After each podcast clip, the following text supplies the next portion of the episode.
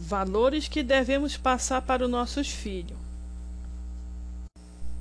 1 Pedro, capítulo 1, versículo 18 e 19. Sabendo que não foi com coisas corruptíveis, como prata, ouro, que foste resgatado da vossa vã maneira de viver, que por trai, tradição recebeste dos vossos pais, mas com o precioso sangue de Cristo, como de um cordeiro imaculado e incontaminado. O dinheiro não é o tesouro que a Bíblia ensina que devemos buscar. Melhor ter humildade, como diz a Bíblia em Provérbios capítulo 16, versículo 19. Melhor é ser humilde de espírito com os mansos do que re, repartir o despojo com os soberbos.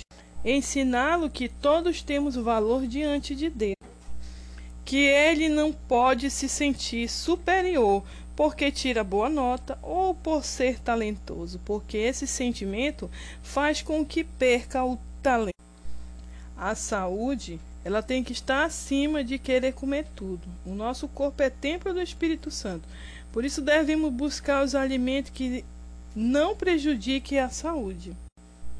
Leve seu filho para brincar ao ar livre, esteja com a sua família, incentive a tocar algum instrumento e mostre para ele que não tem coisa melhor no mundo que servir a Deus. Fale com frequência que você o ama e que você não é perfeito, perfeita e que pode acontecer de você falhar com eles e que o único amor perfeito é o amor de Deus.